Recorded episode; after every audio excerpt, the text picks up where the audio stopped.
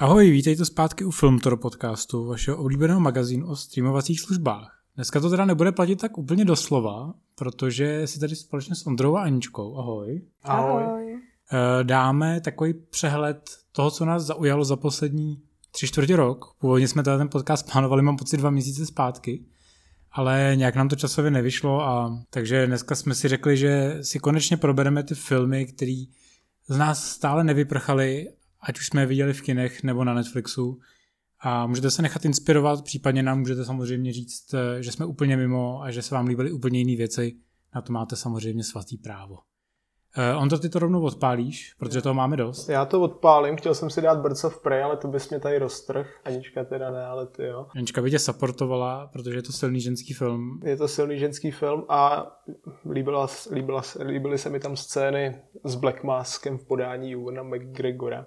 Kdy se líbily i mně, mně se nelíbil ten zbytek toho filmu. A tak doufám, že se dočkáme určitého rozšíření v rámci Cathy and Cut, který oznámějí teď na DC Fandom 22. srpna. Ale tak pojďme teda k tomu, co jsem nakonec vybral. Je to film Knives Out od režiséra Ryana Johnsona, u nás překládán jako na nože. Ten měl teda premiéru festivalovou i americkou snad už loni, protože pak usiloval, pokud se nepletu, i o Zlatý globy a o Oscara za scénář pro Johnsona. Bože. Bože. Eh, No, ale u nás šel do kina až v lednu a já jsem na něm v tom kině onehdá byl. Ještě je tak strašně dávno, když se nad tím zamyslíš takhle, viď? Ale musím, musím se přiznat, eh, když ti do toho takhle skočím, že když jsem viděl v tom seznamu, jako který jsme si udělali před nahráváním, že tam máš na nože, jak jsem si říkal, to je 2019, ne? A pak jsem viděl, že vlastně u nás to šlo na začátek ten první týden nebo na začátku druhého týdne. No, myslím, že snad 7. Jsem, 7. ledna jsem na tom byl. Eh, No, my všichni tady Ryana Johnsona nesnášíme to, aby, si, aby jako posluchači věděli za to, co proved eh, Timecopovi filmem Looper a za to, co proved, za to, co proved Star Wars samozřejmě. Ale ten, tentokrát mu je jeho kombo scenaristický a režisérský vyšlo a v tom filmu připravil určitou variaci na takový ty detektivky od Agáty Christie, hlavně pak mě to připomíná tu vraždu v Orient Expressu. Nemůžu teda říct, že by to bylo lepší než vražda v Orient Expressu od mýho oblíbeného Keneta Branaha, ale je to, je to v mnohem zvláštní jiný. Má to stejně hvězdný obsazení jako právě ta vražda v Orient Expressu. Mně se teda osobně asi nejvíc líbí Jamie Lee Curtis z toho a kapitán Amerika Chris Evans, který se tam chová jako kokot neustále a je tam strašně sprostej, což je narážka na to, že nebyl sprostej jako kapitán, asi nebo já nevím. Já bych tě chtěl hrozně doplnit, ale já jsem ten film vlastně pořád neviděl. Jenom mě zajímá, eh, co jsem z toho viděl, tak byly ty jako zvracející fóry, co tam jsou. A zajímá mě, jako jestli v tom výsledném filmu jako to funguje, tenhle ten styl jako humoru trošičku. Jo, jako není to potravný. Jo, protože jed, jestli jedna věc, který jsem třeba neměl fakt rád jako na těch Johnsonových Star Wars, tak byl tohle ten jako infantilní humor, který on si jako evidentně drží jako ve všech těch svých filmech, protože já jsem viděl ty jeho předchozí filmy a občas to mělo taky tyhle ty infantilní sklony. Tak mě zajímá, jestli to funguje v rámci té detektivky. Ale to je zase tím, že v těch jakoby ve Star Wars hlavně teda je příšerná herecká ústřední trojice, že jo, která ten humor dělá. A tady jsou ty herci fakt jako dobrý. Protože v hlavní roli je tady blondětej Bond, Daniel Craig, pak je tady Ana de Armas, je tady Jamie Lee Curtis, toho vlastně, jestli se nepletu, já- jestli si dobře vzpomínám, zavražený hraje Christopher Plummer, že jo? Mhm, jo. A pak je tady Jamie Lee Curtis, jak už jsem zmiňoval, Chris Evans a fakt jako hrajou všichni dobře nad možnosti a Ana de Armas za to právě byla nominovaná na ten Zlatý globus, jak jsem říkal. Takže ti Chris Evans dokázal, že umí hrát. Chris Evans dokázal, že umí hrát tímhle filmem, A ano. Chris Evans umí hrát. Jako už od jak živa. Od, od filmu Losers jsem ho neviděl takhle dobrýho. No, měl by si vidět film, co je to za číslo, eh, s Anou Ferris, to bys koukal teprve. Ještě jsem viděl Cellular, jestli si dobře pamatuju, s Kim Basinger, jak ji tam zachraňuje. A to taky nebylo úplně špatný. Hele, už v bullshitu byl dobrý, nevím, co řešíte. No, eh, každopádně eh, zjistil jsem si před natáčením ještě, co, co čeká na tuhle tu asi nově nakopnutou sérii a je to spin-off film Daniela Craiga a Lakita Stanfielda jako těch hlavních detektivů. A jsem zvědavý, jak bude ten další Johnsonův film, jestli to teda bude točit on, je- jak dopadne bez těch dalších herců, který právě zazářili v tom Knives Out.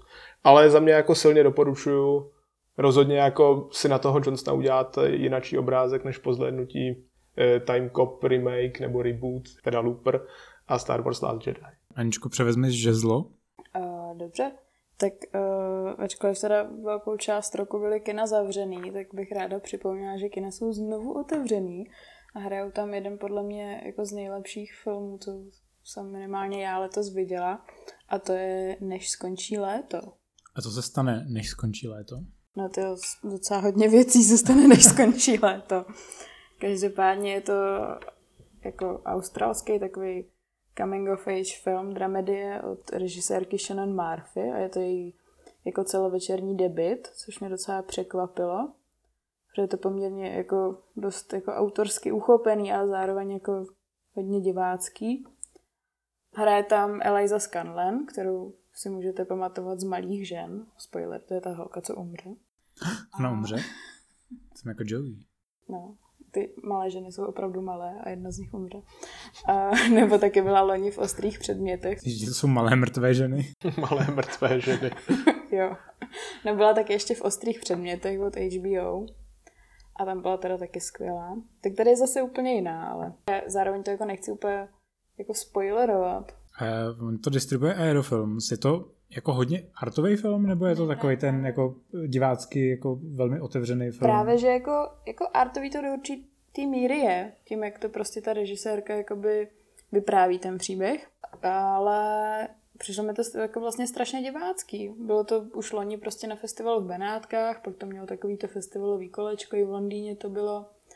A uh, teď v červenci, respekt, no, teď v červenci to bylo v rámci Tady Vary, to, to znamená v rámci zrušeného Karlovarského festivalu, který místo toho, aby byl klasicky ve Varech, tak měl projekce po celé České republice a teď to má právě uh, distribuce Aerofilms. A abych teda aspoň trošičku jako nastínila, o čem to je, tak to je prostě o uh, eh, 16-letý holce, která se nějakým způsobem jako zaplete uh, se starším klukem, takovým jako trošičku průserářem a prožívají spolu léto. Takže je to docela takový typický film, který se v poslední době se tyhle ty filmy objevují hodně na Netflixu. I z, z ranku takového toho young adult žánru. Je tenhle ten film, já jsem, já jsem zaregistroval, že samozřejmě o něm mluví spousta i našich kolegů, eh, kteří jsou z ní poměrně dost jako nadšený. Eh, v čem jako spočívá to kouzlo podle tebe, jako že to, že to vlastně vyniká nad těma jako filmama, které jsou velmi jako žánrově zpřízněný?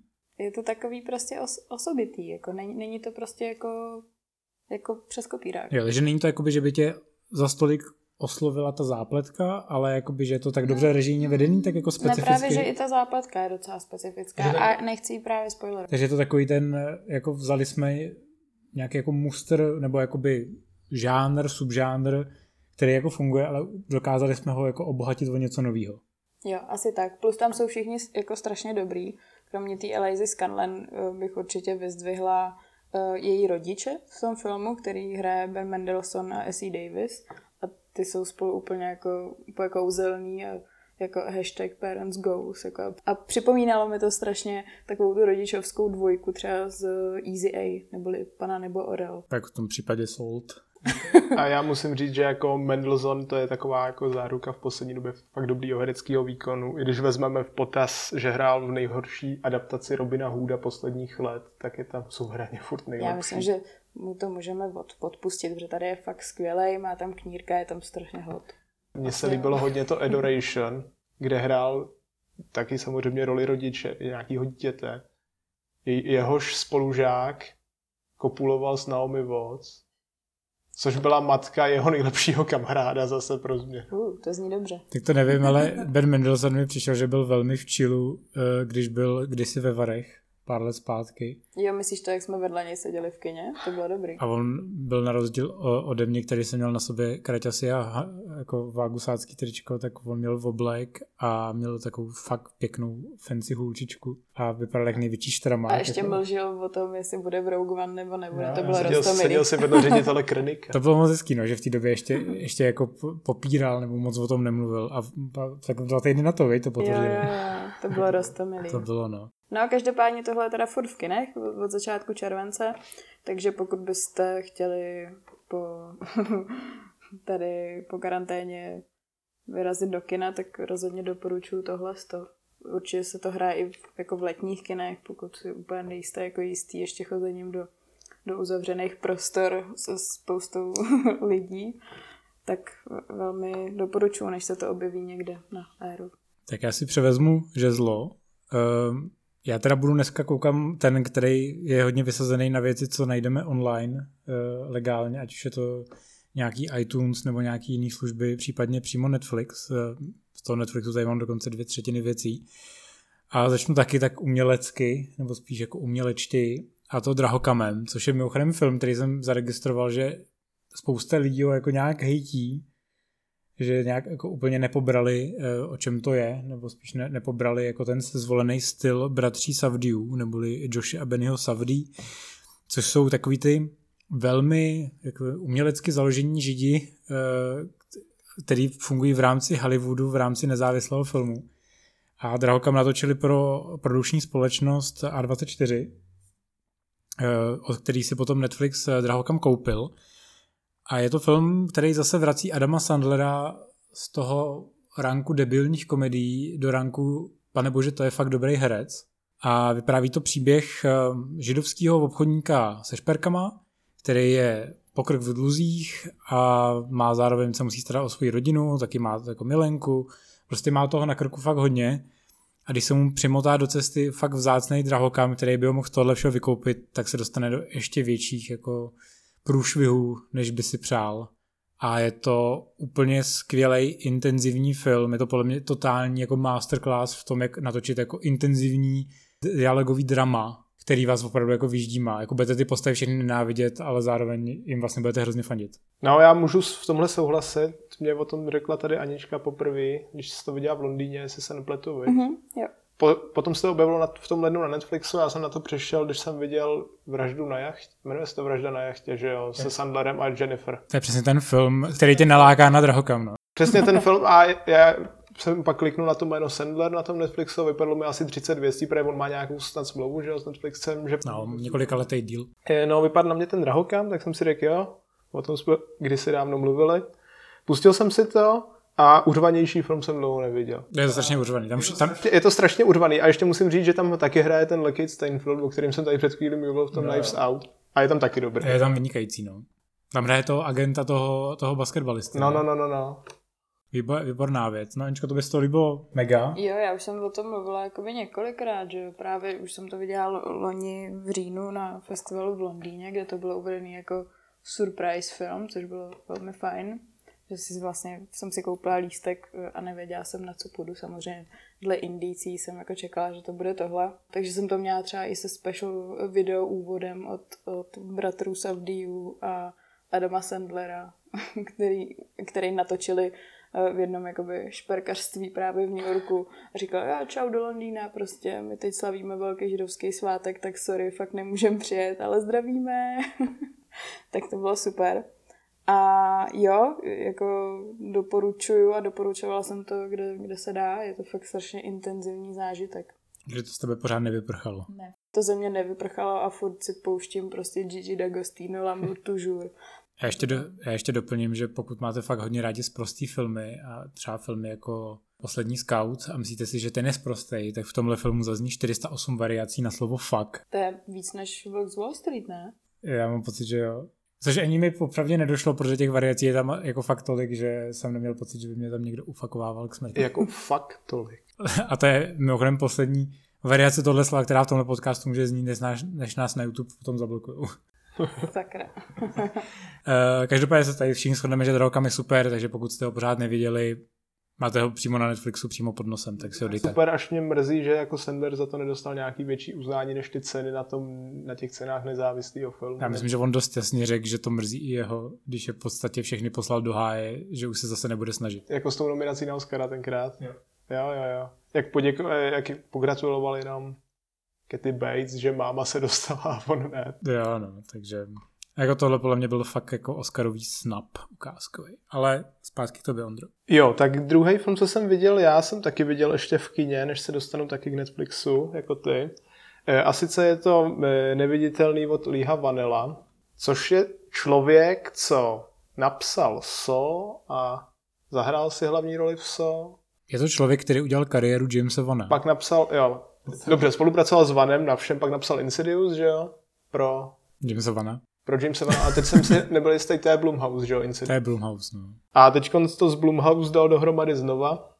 a dostal jako takový jako jasný úkol. Hele, mumie se nepovedla, ty musíme na ní zapomenout, mumie s Cruisem teď myslím, musíme na ní zapomenout a musíme jako nějak nízkorozpočtácky začít nějaký sdílený univerz nebo nějaký prostě antologický série těch klasických monster. No a, a Vanel na to šel trošku jinak, než na to šli ty lidi, co dělali mumii, což byli Alex Kurtzman a Roberto Or- Orke. Orci. Orci. Což jsou lidi, co dělali ten nový Star Trek, takže jako ee, e, to je špatně, že jo, všechno. A Vanel eh, toho neviditelného pojal, takže ten, ten Velsův příběh, jako z toho si vzal minimum, šoupnul do současnosti a hlavní hrdinku udělal asi z nejošklivější herečky, jako, kterou si můžete představit, Elizabeth Moss. Já ji mám ráda, mě Scientoložka. Já ji mám taky rád, ale fakt jako pěkná není. Já tam nemám ráda, že je scientoložka, ale jinak... Ale sranda je, že ona jako ve spoustě těch věcí jako není vošklivá, ale v tomhle filmu je podle mě záměrně zhnusněná. Ale právě je hezká. A nefotila si náhodou v Torontu? No, a i tam, i tam se přišla jako právě úplně v pohodě ale v tomhle filmu je fakt vošklivá. A já mám takovou teorii, že je tam vošklivá prostě proto. No, aby si jako myslel, jako jestli fakt jako není vyšinutá. Jako. E, my jsme se tady shodli, myslím, že s oběma z vás, kdysi, že toho vraha ve filmu nebo toho padoucha odhalíš relativně brzo. Jo. Pokud nad tím aspoň trochu přemýšlíš. A zároveň podle mě velmi rychle odhalí způsob, jakým to tak, dělá. No. Ale i tak mě to prostě, když jsem to viděl prvně v tom kině, tak mě to fakt celou dobu bavilo. A neotravoval mě ani takový ty postavy, o kterých bych si myslel, že mě otravovat budou. E, nějaká ta holčička toho policajta, ta černožská malá holčička, která tam jako ani není tak otravná, jak má být. Tak uvidíme, jak bude Suicide Squad, kde má být taky, dcera Idrise Elby. A jak teda nemám moc rád tu Elizabeth Moss, teď jsem chtěl říct Banks, tu mám rád, ale Elizabeth, k tomu se dostanu později. Ale eh, jak nemám rád tu Elizabeth Moss, protože se mi nelíbí jako ty její dvě velké role, což tímž mám na mysli Šílence z Manhattanu a příběh služebnice, tak tady mě jako vůbec nevadila. A navázala tím na, takovou, na takovou tu svoji miniroli, co měla v My, As od Jordana Píla, kde byla taková jako namyšlená kráva, kterou pak oddělali ty klony.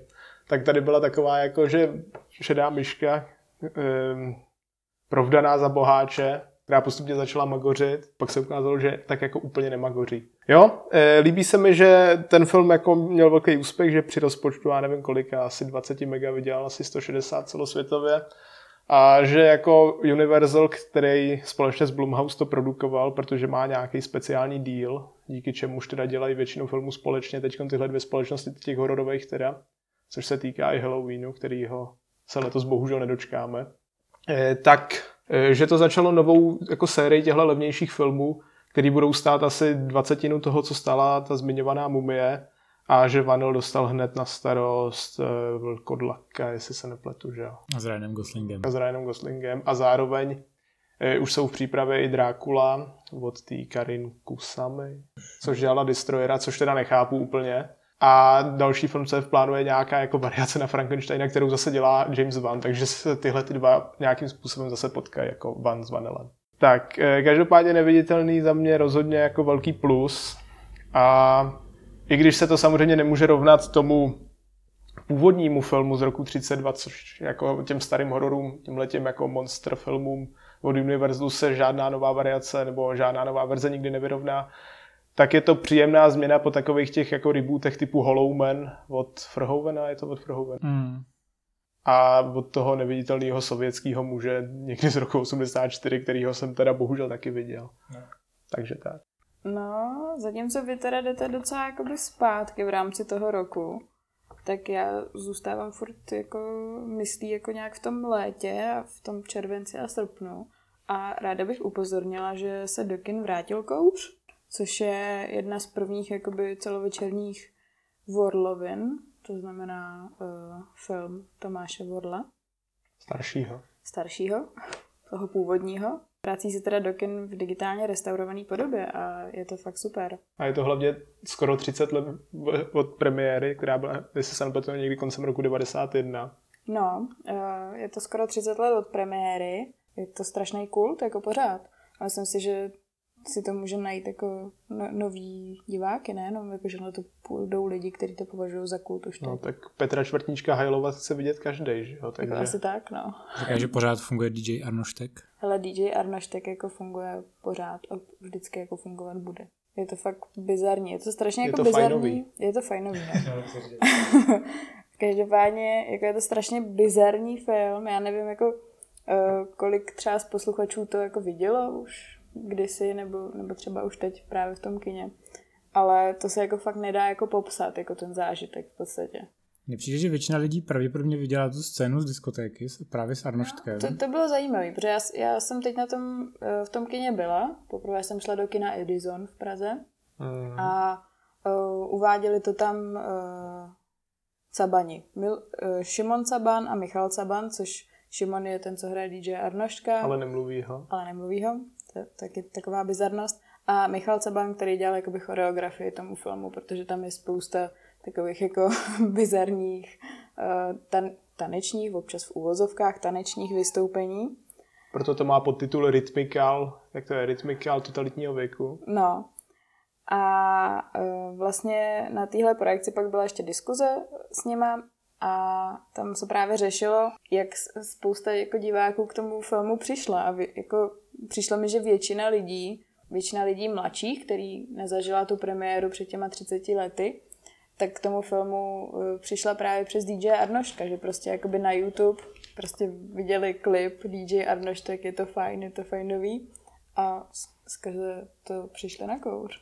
Eh, Když jsi říkala o tom, že on sám sebe nemluví v tom filmu, eh, v tom filmu skoro nikdo nikoho nemluví, ne? Jakože Ne, jasně, no, tak eh, má takovou tu typickou vorlovskou, eh, takový ten typický vorlovský atribut, kdy ty postsynchrony jsou úplně v prdeli, podle mě. no, jak, jak, jakoby jo, jako jestli něco Vorel neumí, tak jsou to postsynchrony, to je klasika, ale uh, DJ Arnoška, kterého hraje Šimon Caban, tak nemluví Šimon Toho Caban. mluví Martin Zbrožek. Z Ano. toho času snad ještě ve Spojených státech nebo někde. Já teda převezmu žezlo a vrátím se ještě do kin za opět trošičku spíš k začátku roku a myslím, že tady se trefím i Ondrovi do noty, protože vytáhnu z rukávu Gentlemany, eh, což je nový film Guy Ritchieho a je to podle mě naprostá jako bomba, eh, kterou si aktuálně můžete pustit eh, někde na placených VOD kanálech. Já myslím, že to je na iTunes furt. Myslím, že, ta, myslím, že už je i jako jinde, že už i ty další služby jako O2 TV si to podle mě převzali.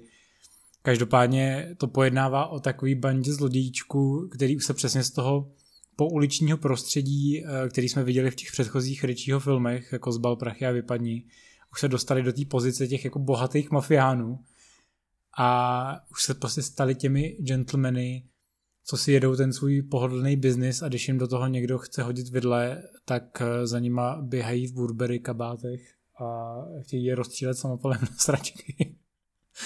A je tam samozřejmě Matthew McConaughey, Colin Farrell, Charlie Hunnam, můj oblíbený a naprosto geniální Hugh Grant, který tam má právě s Hannemem jako výborný dialogový výměny. Má to neuvěřitelně zamotaný scénář, který je ale zároveň propracovaný a velmi nepředvídatelný.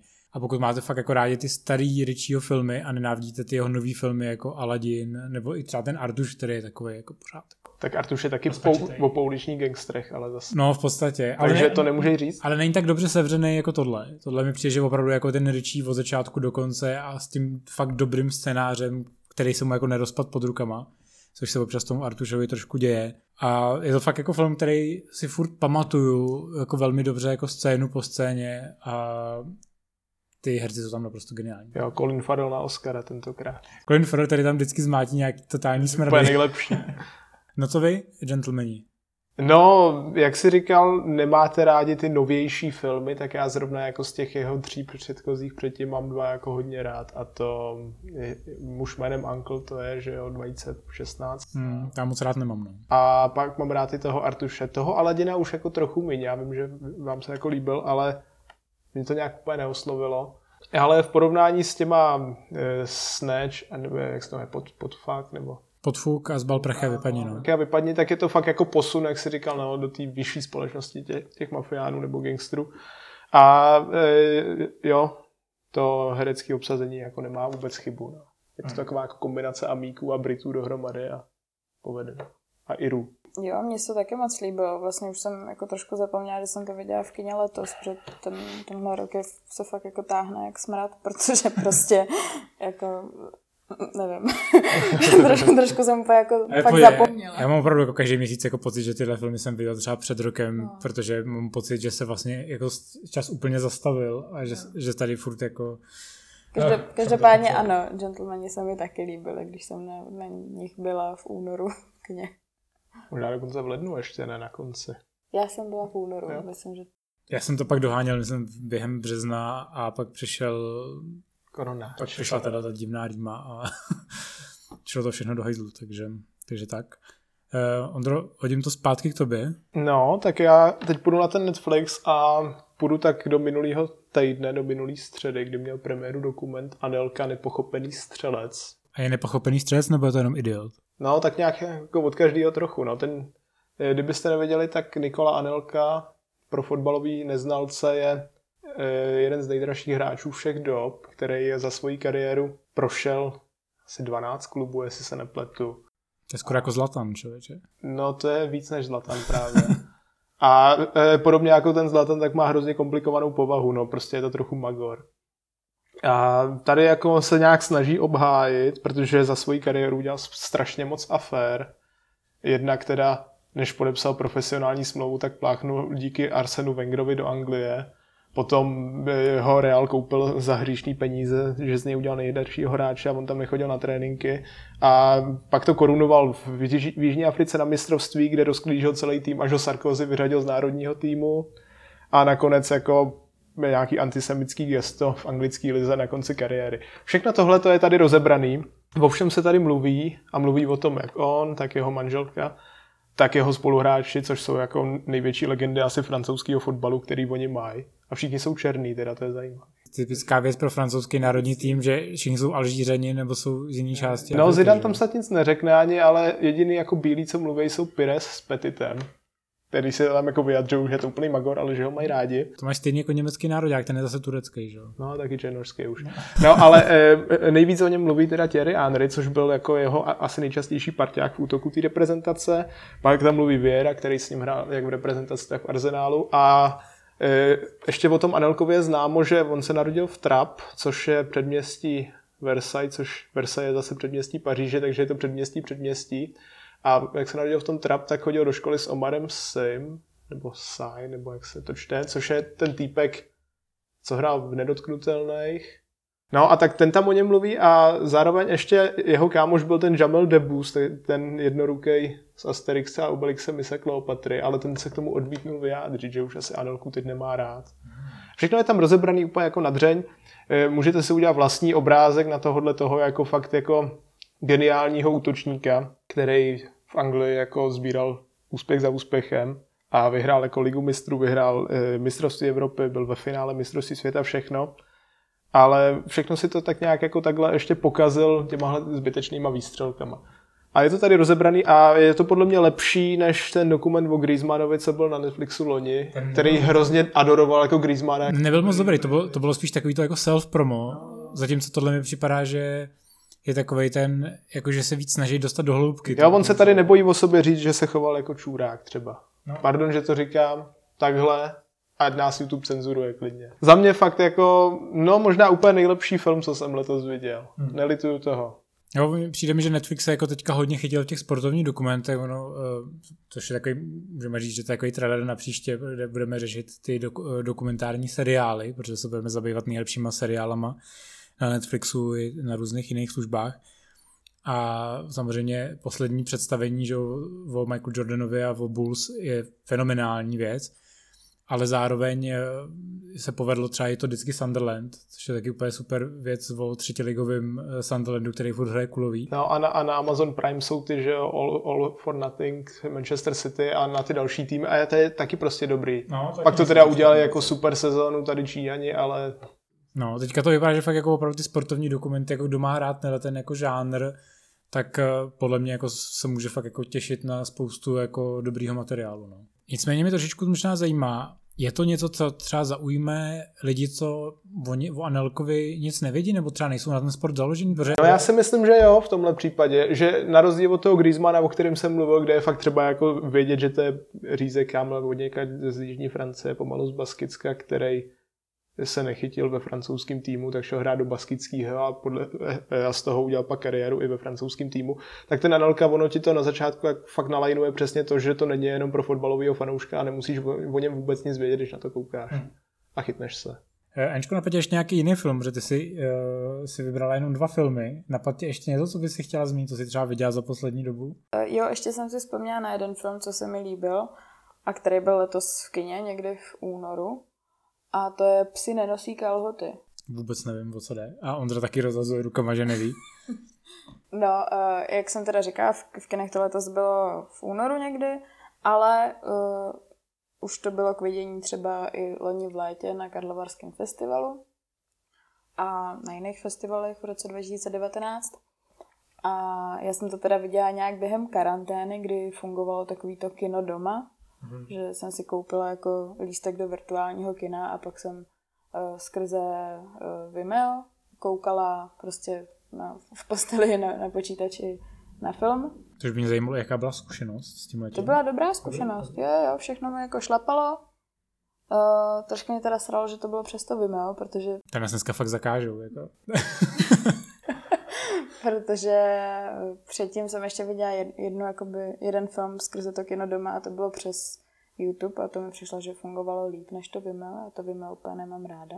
Mm, taky ne. No. To nešlo nazdílet na televizi třeba z nějakého důvodu. Takže jsem se musela koukat jako na tom počítači, což mě trošku naštvalo. Takže hodnotíš minus 30% za technické problémy. Ale jako ten film, i přesto, že jsem na něj koukala v takhle jako spartianských podmínkách, řekněme, tak, tak mě velmi zaujal. Je to uh, taková, takový jako finský, uh, trošičku romantický uh, drama o tom, jak se uh, muž, který přijde o svou ženu, jako s touhle ztrátou vyrovnává. A vyrovnává se s ní skrze jako BDSM hrátky. Tak to mi přišlo fakt zajímavý. No, zní docela zajímavě. A je to na aerovodu teď. Je to na aerovodu. Tak si to puste uh, za velmi skromný poplatek, jak je na aerovodu zvykem. A já se teda pustím do posledního filmu, uh, zatímco tady jsme odhazovali kočku ze stolu. Uh, a tím, to je film, který jako, já si myslím, že jako spousta lidí si přesně řekne, že jsem jako mainstreamový idiot, ale to je fakt film, který jako mě neuvěřitelně utkvěl hlavě a jeho soundtrack mi taky utkvěl hlavě a je to Eurovize, což je podle mě nejlepší film Davida Dobkina, režiséra nesvatbových a je to podle mě jeho nejlepší film od těch nesvatbových a už podle mě asi nenatočí nic jiného, co by překonalo tyhle ty dva filmy, protože nic nepřekoná Jaja Ding Dong.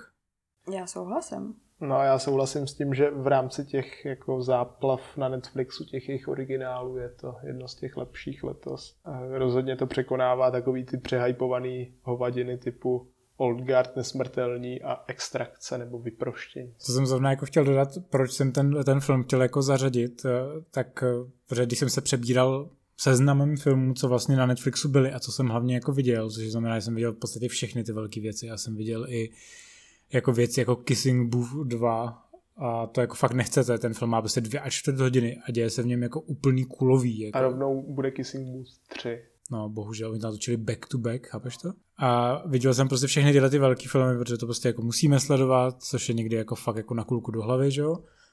Takže jako když pak člověk vidí jako Eurovizi, která podle mě má jako takový ten rozpačitý úvod, kdy ten humor jako ještě úplně si jako nesedne, tak podle mě je to jeden z těch mála filmů, který mají za prvý jako něco jako scénář, který podle mě prošel nějakým jako schvalováním, že si na tom jako někdo dal záležet.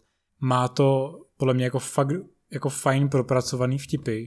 Jsou tam prostě i running joky, který dneska už jako na, na spousta těch věcí na Netflixu na ně úplně kálí a už se o to ani nesnaží, jako o takový ty klasický jako komediální propriety, který by ten scénář měl mít. A hlavně to má podle mě to jako srdíčko. Byť to přijde až na tom konci prostě díky té finální písničky, písničce Husavik. Je to prostě film, který podle mě jako funguje navzdory těm jakoby slabším stránkám, který občas má. Já souhlasím, je tam skvělý Dan Stevens. To samozřejmě, ale mat, matička Rus nesouhlasí. no, tak to zakončíme takhle feel good. Tak končíme to feel good pozitivním filmem a, a vy se můžete těšit na další podcast, eh, který bude už, jak jsem naznačoval, o seriálech. A ještě uvidíme, jestli vám ho neproložíme nějakým speciálem, protože v Hollywoodu se dějí věci eh, ve stylu, eh, že Warneri vyhazují 600 zaměstnanců a podobně. Takže si možná v příštím podcastu probereme to a pak bychom si probrali seriály. Takže se těšte, obsahu bude dost a zdá se, že okurková letní sezona konečně končí.